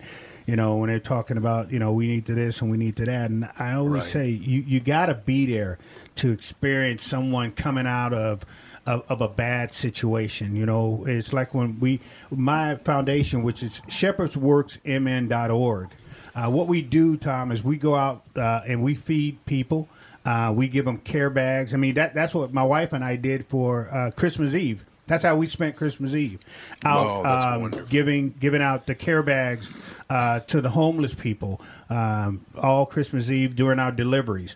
But no, I understand what you're saying. It, it, it is hard, and I've I've gotten to the point now where I, I don't suppress that. But I know that, that God has made me strong enough to be able to listen to other people's cares and worries and their hurts and their pains, and to be able to soak that in, to be able to give them an answer to something. The the, the hardest thing that I ever had to to to do um, is when there was a young kid that was shot right there on Knox. He was on the phone with his mother, and during a Mhm. drive by, he was shot in the head before he even hit the ground. He was dead. So that family, uh, we took that family in and took care of their whole Christmas. This was two years, a year ago, last year. But the grandmother, when we was over there talking to the mom and the family, and and everybody was crying, and we were all crying. The grandmother said something to me that stuck with me. She goes, "I don't think anybody knows what it feels to feel gutted." And Yeah, she was saying that about her kid, who her grandson, who right before Christmas will never walk through the door. That that's what made me start saying, Tom, that I don't care what anybody says anymore. You can call me what you want. You can put me down. You can get on Twitter and and, te- and tell people I'm this and I'm that. But until you've walked in my shoes and felt what that grandma felt like, and and, Yep. and don't don't don't even try me. That, that's why I say I'll take the cross off real quick, and we can, we we can go at it. That's one of the things I, I I love about your Twitter page is because you call out politicians. It's like, what about these kids? Why Yeah. isn't anyone talking about these kids? Why is no one here helping this community? Right. You know, the, the Democrats don't want to do it because they think they got the vote all wrapped up. The Republicans don't want to do it because they, they sit there and go, well, why should we do it? We all live out in the suburbs. Well, all of a sudden, uh, all, all this crime. Now, if you go back, if you ever watched the video that I did uh, three years ago when I warned some of these here Republicans out here in La La Land that it was coming out to see them. th- I, I'd already told them it was coming out there because they was using the, the, the trains now. The trains are being Right. used Mhm. to deliver drugs. And and if Yep. y'all don't know that, you about to be ready for a serious, serious situation. Because like I said, they're not building the, these these care facilities in North Minneapolis. They're building them all out all, all out here. So so these drug addicts can go go to these these these places out here for a reason. So people need to st- just just to wake up for five seconds and stop going. Well, the crime's not here. I don't have nothing to worry about it. And I've called out these here Republicans because you know what? Their voices are needed. People are saying, "Well, they don't have. They, there's nothing they can do." Yeah, there's a lot of they can do. There's a lot they can do. Exactly what they're doing now, because the crime is at your doorstep. They should have been doing that a long time ago, but they waited until the crime got to the doorstep. I called out Melissa Melissa Hortman uh, in Coon Rapids two years ago when she was running around lying to a group of elderly white people, saying crime the crime rate is down. The crime rate. she Oh, lied. yeah. I called her out in her town hall meeting. Period. Went to the town hall meeting and let let everybody in the in the in the, in the room know she's lying to you. Period. Well, if they don't that record the crime, then the crime rate goes down, right? So Thank you very much. He, he boom bingo. There you go. I've been paying a lot of attention to what's been going on. Uh, I just had a son t- three months, two months Two ago. months. Two months tomorrow. I can't two even months on- remember. on I Friday. know, yeah. When Daddy of newborns the year. usually, especially your second one, I don't know. I feel like your first one, especially as a mom, you're like, he's three weeks and two days and four hours old, and then the second one, I'm like, I don't know, around six months. I don't some age. remember. But yeah, it's like you know, we started. We're starting a family. We're basically built. We bought our first real house recently. We had one before that, but then we ended up moving out of that. But yeah, I've been paying a lot of attention to what's been going on in the state and how policies are affecting things and the things that people are saying. Like you know, there is no crime. There is there are no Mhm. issues. That kind of Mhm. thing. And if you look at the official statistics, that's what it shows. It shows that everything's way down. But that is because it's showing arrests, convictions, that kind of thing, which they just don't do anymore. That's right. So what you have to look at is homicides because they can't bury those. you know, a homicide's a homicide. Homicides going up, that's a good indicator that all crime is going up. That that's how they that's how they that's how they run it. You know, uh, Choi don't want to do his job, uh, so he decides that you know I I don't care. You're a carjacker. Go ahead and jack a car, and what we're gonna do is we'll just let you go because Yep. you know no one Right. got hurt, right? So that teaches these kids, hey, look at this. I, I got can away for it, free. yeah. You No know, I can keep repercussions, doing it. right? Exactly, just like what you was talking about. You know what though? off air. It's it's it's become this strange dichotomy that it's you want to address the crime, but there's this volatility now in law enforcement and with both the black and white and Asian communities that how do you re- how do you react and put the fear of God into a criminal so that they don't do these type of things, but then not create new havoc. You know, we, we were talking during the break, Reverend, that you know there's not enough accountability anymore. Nobody's Right. held to the fire for doing Right. stupid things, and truthfully, the police, and this is no slam on them, they aren't trained properly on how to deal with the. They're not social workers. That's right. Right. They're they're law enforcement, and then they are you know. Uh, they're not trained properly to do a lot of what needs to be done in delicate situations Mm-hmm. and dealing with uh, environments they're not familiar with. And it gets in, I, I can see from both sides, it's got to be a really hard dynamic because you want to crack down, you want to make places safer, you want to make things better, but you also don't want to incite more problems or give perceptions that a certain race or um, uh, social economic group might be behind a lot of the crime that's going on in those areas. well, It's what- easier to sweep it under the carpet, right, and then just try to deal with it on the face value. That's right. You know, That's right. But you know, right now, I mean, I, I, don't mind. I don't mind calling it what it is. Mm-hmm. There's a lot of black youth that are out there causing trouble. Let let let let let's call it what it is. I, I I don't mince my words, and if the black community want to come at me, bring it on. But prove me wrong. That- that- what I'm saying is prove prove me wrong in what I'm saying. But then I can say that because I'm out in the streets Right. trying to help what's going on and trying to make amends to some of the people for some of the people who have been um, beat up or hurt by some of these here. Uh, I, I, I'm I'm looking for the the elderly woman that was knocked down by the young by, by the little young criminal who who hurt her. To, to be able to, to sit down with her, to pray with her, to, to to see what I can do to help her get through this. Mm-hmm. You know, so it's not just the, the victims or, or the, the people who are causing this. We're out to help make better what's going on out here today. And at the end of the day, when we look at it, right now in the black community, it is the 18 and down young black males who are out here doing things that they know is wrong.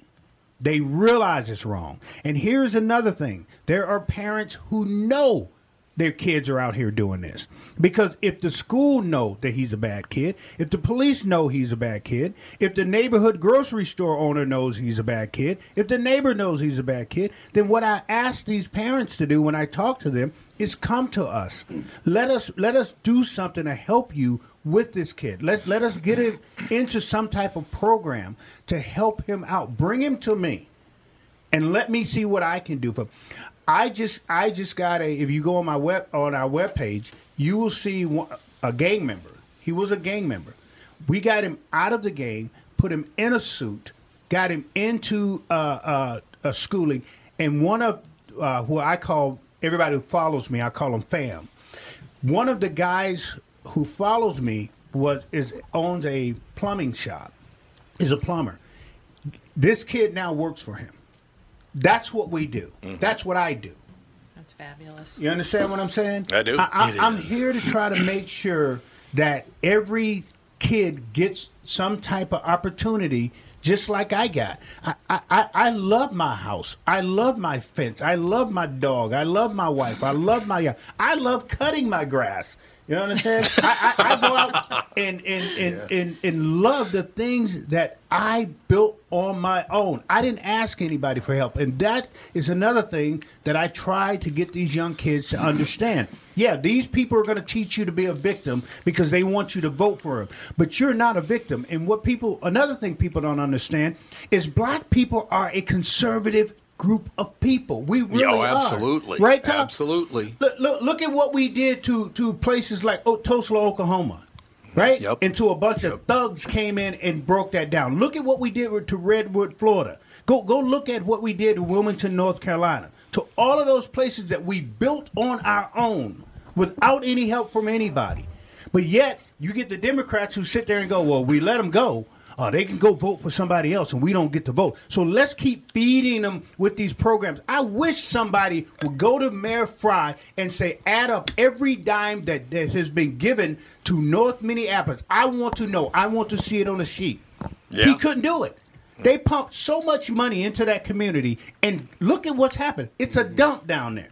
Let's call it what it is, man. Yeah. Because it well, like the Bible, you're not teaching the people to fish; you're just giving them the fish. Mhm. There's no Exactly. dynamic, and you know, to address the one case, it's not just a black thing or or a, a racially cited thing. Kids in general, and I don't mean to sound like the old man shaking his fist on the porch with you, right?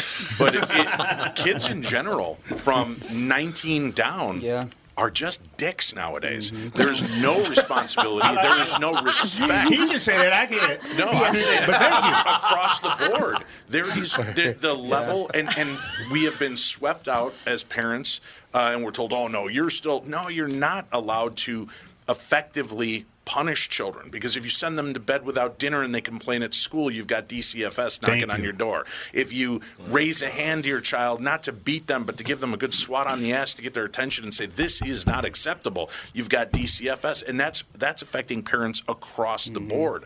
We're ineffectual in the way that we're able to do it. Uh, and, and I hate the pinning of a victimization, but even parents now are victims of their own children because the kids are told if you have a problem at home, just come tell us at school, and Bingo. without We'll getting any kind of for ya, yeah. deal. And the only one good thing I did see was in Brooklyn or in um, um Eagan. Uh, my daughter got mouthy one day, and she didn't like that I wasn't going to let her out of her bedroom, so she called the police on me. Oh, and I went into the garage and I'm sweeping to calm down. And my other two kids are sitting in the garage on the stair watching. They could see the lava bubbling. The cop pulls up and he, he comes walking up to me and he goes, uh, We got a report that. Uh, I won't say which daughter, but that a young girl uh, called here that you're keeping her trapped in her room.